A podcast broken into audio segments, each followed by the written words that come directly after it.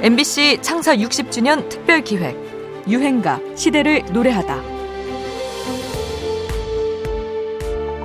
우리 영과 초등학교 학생들은 어, 늘 총소리를 듣고 또 항상 철망 옆을 지나다니게 됩니다. 학생들은 이제 어렴풋이 철망의 의미는 알지만 어, 저게 구체적으로 우리한테 얼마나 힘들게 하는지 그것을 이제 아, 느끼게 할 수 있는 합창곡으로 많은 곡을 고민해 보니까 철망 앞에서는 노래를 우연히 찾습니다.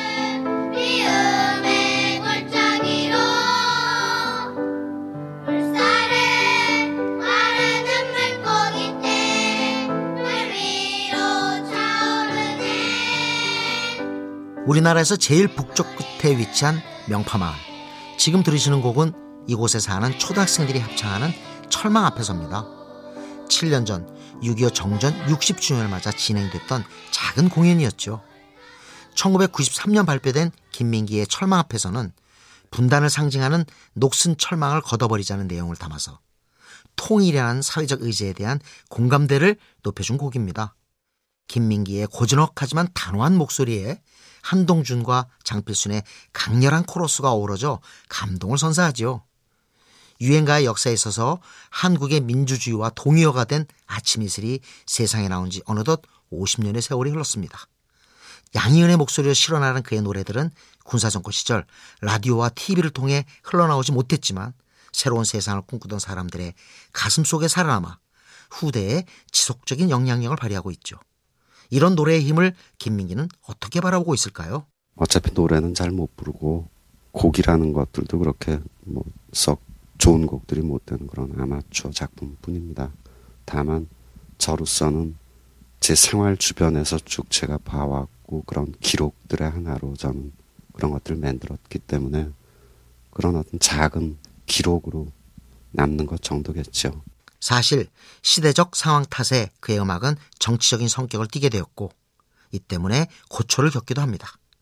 공식적인 음악 활동이 어려워 다른 사람의 이름을 빌리기도 했죠.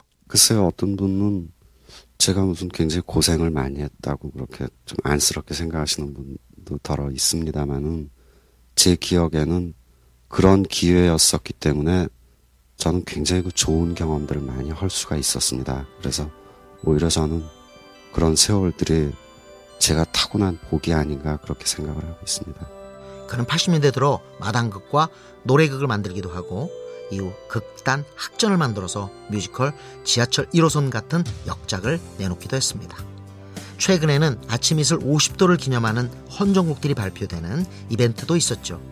우리 음악계의 오래된 미래 김민기가 부른 통일 염원의 노래를 듣습니다. 철망 앞에서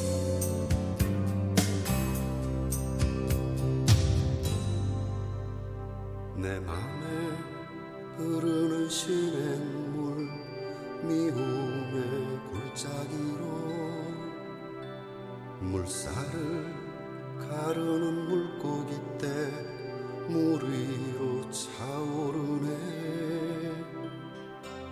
눈물은 흐르네. 절망을 헤집고 싱그런 꿈들을 품에 안고 흘러구비 쳐가네. 저 건너